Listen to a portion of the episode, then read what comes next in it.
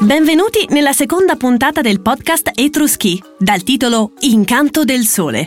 Un viaggio alla scoperta dell'enogastronomia etrusca intesa come tratto distintivo dell'ospitalità e della cultura del territorio. E tra pascoli e coltivazioni protette, cantine e vini, olio extravergine d'oliva e prodotti tipici, scopriremo ciò che rende unico il patrimonio enogastronomico dell'Etruria meridionale, il luogo in cui, fin dall'antichità, approdano i sapori del mondo.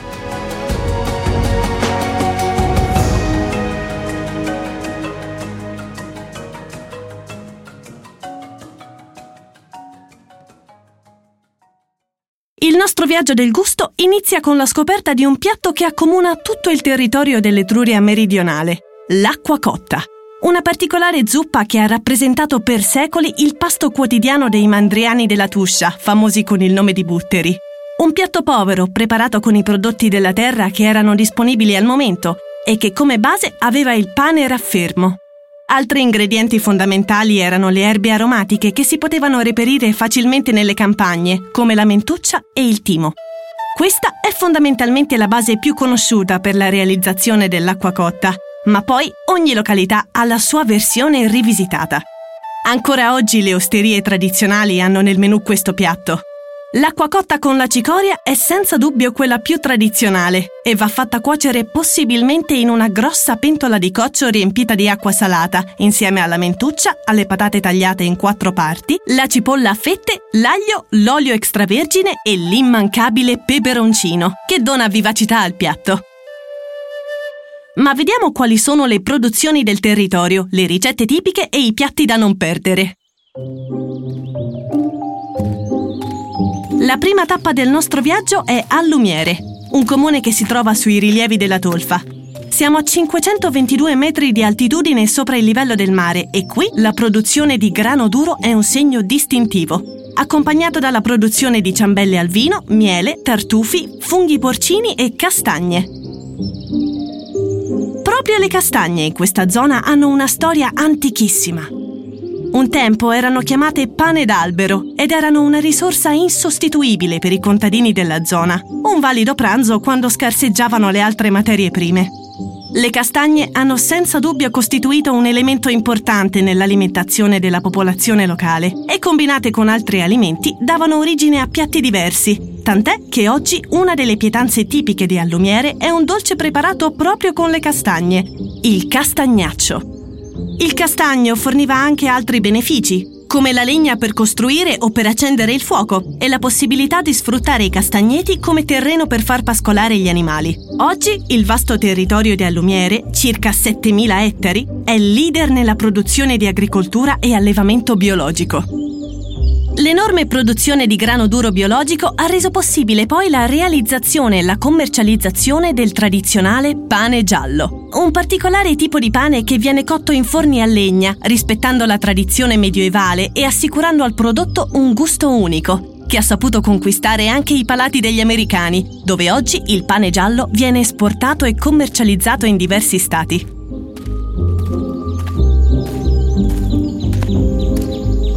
Spostandoci verso Viterbo, andiamo a Barbarano Romano, il comune che sorge in una delle più importanti aree archeologiche dell'Etruria meridionale. Qui le terre coltivate si intervallano ai pascoli e alle aree più selvagge, in cui non è difficile trovare ripide pareti di tufo che superano i 100 metri d'altezza. Si ipotizza che questo sito sia stato in età preistorica sede di un villaggio dell'età del bronzo, mentre nel periodo etrusco il nucleo abitativo di Marturanum si stabilì proprio in questa zona. Notizie certe del suo insediamento si hanno a partire dai tempi del Medioevo. In questo periodo la città fu oggetto di contesa tra Roma e Viterbo e nel XIV secolo divenne prima feudo degli Anguillara, poi degli Orsini e successivamente dei Borgia nel XV secolo. Tra storia e contemporaneità, nel silenzio e nella tranquillità di questi vicoli medievali, spiccano i sapori della cucina etrusca, che da secoli soddisfa gli appetiti più generosi dei butteri e dei cacciatori, con piatti a base di carne, ma anche di formaggi e frutta secca, come le noci. Proprio con le noci realizzano ancora oggi uno dei dolci tradizionali della zona, la nociata, ricoperto di foglie d'alloro. A Barbarano le tradizioni sono molto importanti e si celebrano con feste a tema. La prima domenica di maggio, per esempio, ce n'è una che è dedicata proprio al cibo. Si chiama Lattozzata e consiste nella preparazione della ricotta in vecchi recipienti chiamati callare, poste su fuoco vivo dai pastori della zona. La ricotta ancora calda viene poi servita sui tozzi, ovvero pezzi di pane di grano duro.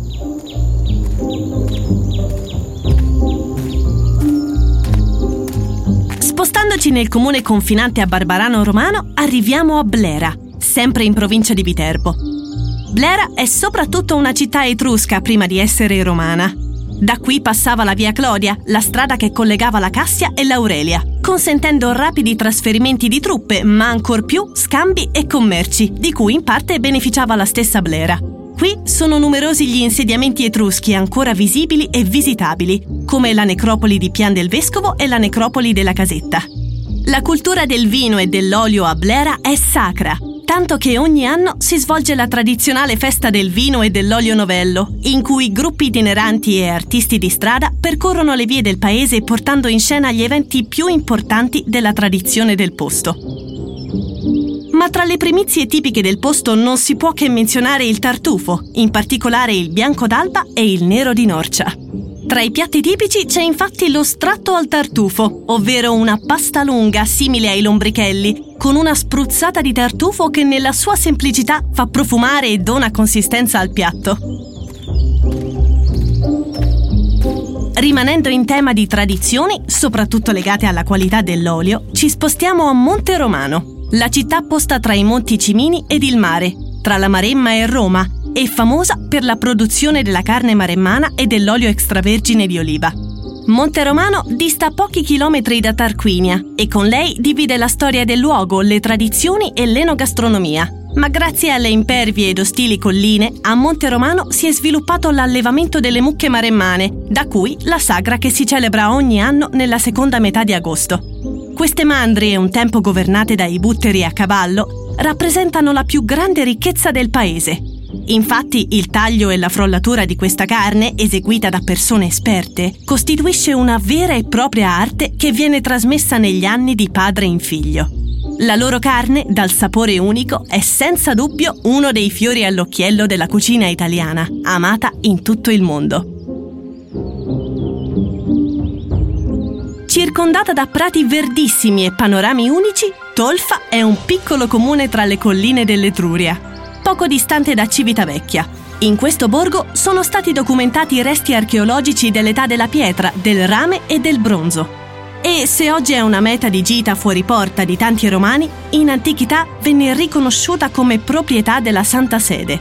Tolfa è quindi un paese ricco di storia, dove si respira aria pulita e si mangia bene. La cucina tradizionale di Tolfa viene comunemente definita cucina povera, una cucina che affonda le proprie tradizioni in quella etrusca e romana, con piatti semplici, poco elaborati, ma ricchi di sapore, come le zuppe di cipolla e pomodoro o la panzanella, composto dal pane giallo di Tolfa, pomodorini, sale, acqua e olio d'oliva. Alcuni avventori sostengono che qui si mangia la migliore acqua cotta, ma per gli abitanti della zona il fiore all'occhiello è il baccalà in agrodolce con cipolla, uva passa, quarti di mela essiccati, prugne secche, visciole secche e peperoncino. Bisognerebbe provare per credere, anche perché questo è un territorio in cui la carne, tra bistecche e salumi, fa da padrona. Spostandoci sulla costa invece arriviamo alla Dispoli, prima dell'arrivo dei Romani fu territorio del dominio di Caere, oggi conosciuta con il nome di Cerveteri, una tra le più potenti città di tutta la storia etrusca. Oggi la Dispoli, superato il suo primo secolo di vita, è diventata una delle più grandi città del Lazio in cui la storia ha lasciato i suoi segni. Qui infatti si possono visitare sia le necropoli etrusche di Monteroni e di Vaccina, sia le antiche ville romane risalenti al III secolo a.C. Tra storia, eredità e paesaggi vista mare, anche l'enogastronomia è ricca di piatti tutti da scoprire. Qui dove il mare si unisce alla montagna. Con ricette a base di materie prime e prodotti sempre freschi e genuini. Piatti che hanno molto in comune con la tradizione romanesca. E a proposito di questo, forse non tutti sanno che la Dispoli è la terra del carciofo romanesco, celebrato ogni anno con una sagra capace di attirare moltissimi visitatori, anche stranieri. E a proposito di carciofi, alla Dispoli c'è un luogo comune da sfatare. Quello che carciofi e vino sono incompatibili. L'impossibilità di abbinamento ha un fondo di realtà, ma non è una verità assoluta e priva di eccezioni soprattutto per gli amanti della cucina rivisitata e più sperimentale. Un abbinamento ben scelto può valorizzare infatti il gusto unico dei carciofi senza attenuarne il sapore, cosa che spesso fa consigliare l'acqua. Proseguiamo il nostro viaggio attraverso i sapori dell'Etruria meridionale alla scoperta dell'enogastronomia di Cerveteri. Qui alcuni documenti attestano che si produceva il vino già al tempo degli Etruschi. E oggi, tra parchi archeologici patrimonio dell'umanità come la necropoli della Banditaccia e i musei, un elemento che caratterizza il territorio sono sicuramente le tante cantine. Ci sono molti piatti che descrivono questa cucina, ricca di condimenti e in prevalenza a base di carne. Ma tra tutti c'è un piatto, o meglio un dolce, che è passato alla storia. Si chiama mostacciolo e prende il nome dal latino mustaceum, che indica un dolce fatto con il mosto d'uva o comunque con il succo fermentato di un frutto. Già nell'antichità i romani utilizzavano il mosto per fare dei dolci, facendolo bollire oppure mettendolo fra gli ingredienti dei biscotti. Inizialmente il mostacciolo era un biscotto romboidale, tipico della vendemmia, che con il tempo si è trasformato in un dolce tipico natalizio, grazie all'aggiunta di cioccolato, fichi secchi e mandorle. C'è persino un'antica leggenda sui mostaccioli e parla di San Francesco. Pare che i biscotti sarebbero nati dalle mani di Jacopa dei Sette Soli, che, essendo molto devota, decise di prestare il suo aiuto alle opere buone dei frati ed intrattenne una lunga amicizia proprio con San Francesco. E, sempre secondo la leggenda, pare che in punto di morte San Francesco chiese a Jacopa di portargli i suoi famosi dolci.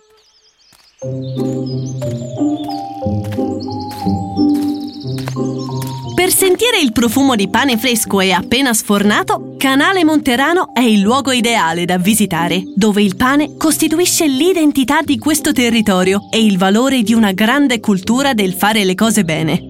Infatti, da oltre 400 anni, a Canale il pane si fa seguendo antiche ricette di mastri fornai. Farine eccellenti, lievito madre, acqua, forno a legna e niente sale.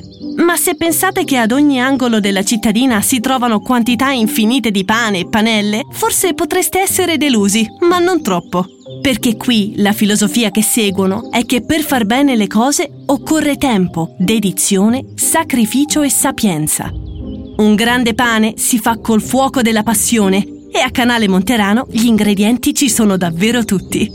Per le produzioni di ortaggi, invece, le più significative interessano il comune di Tarquinia e le produzioni maggiori riguardano i pomodori, gli asparagi, i finocchi, l'aglio e il carciofo romanesco, dalla caratteristica forma tondeggiante, privo di spine e dal colore verde violaceo. L'olio di oliva di Tarquinia, prodotto dalle olive tipiche della zona di varie qualità, presenta un basso grado di acidità e un sapore dolce ed equilibrato. In questo comune sono presenti anche vitigni di Trebbiano toscano, la Malvasia, il Sangiovese, il Monte Pulciano, che sono alla base della produzione dei vini Tarquini ad hoc.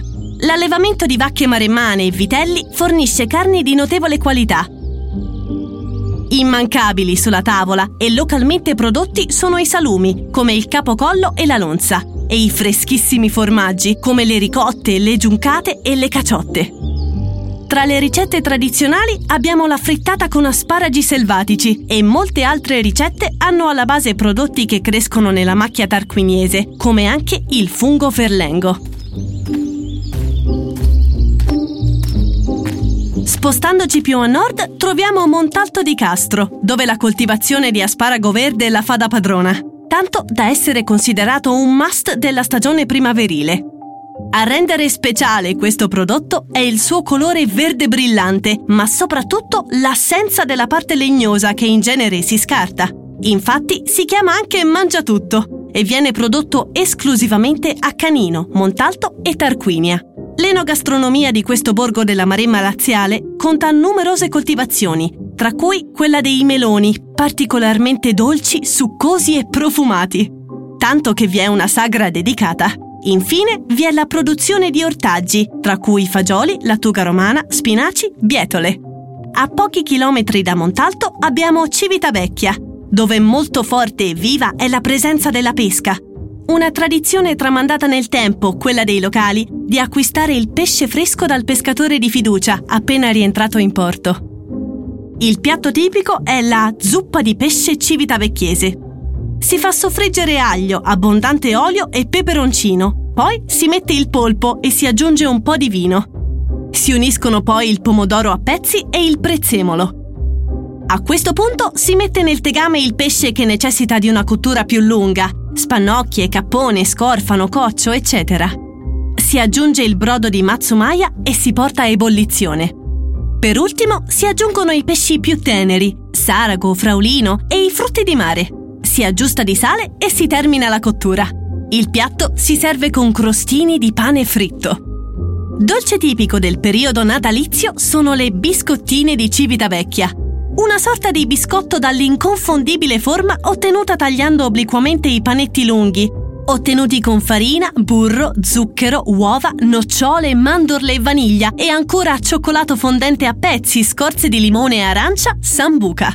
Infine, la pizza di Pasqua o pizza di Civitavecchia, dolce tipico del periodo, utilizzata nella colazione di Pasqua per accompagnare le uova sode ed i salumi.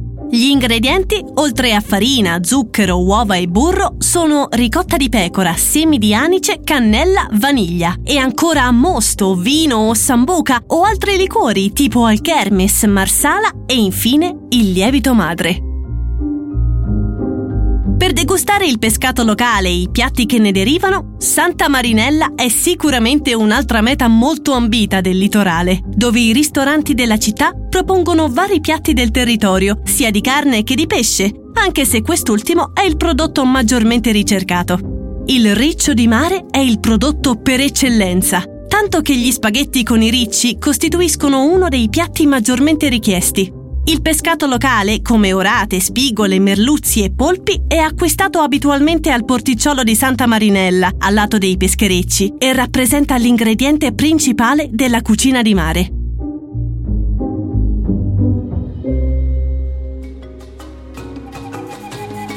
Il nostro viaggio del gusto termina qui. Tra profumi e suggestioni, tra tradizioni e rivisitazioni di un'Etruria ancora viva consapevoli che la storia di un territorio è scritta nei suoi luoghi, nelle modifiche che l'uomo ha apportato, è scritta nelle parole di chi l'ha raccontata e nelle immagini di quelli che hanno voluto fissare i loro ricordi. Ma c'è un pezzo di storia anche nei piatti che celebrano la tradizione e rispecchiano i valori di un territorio unico come il nostro.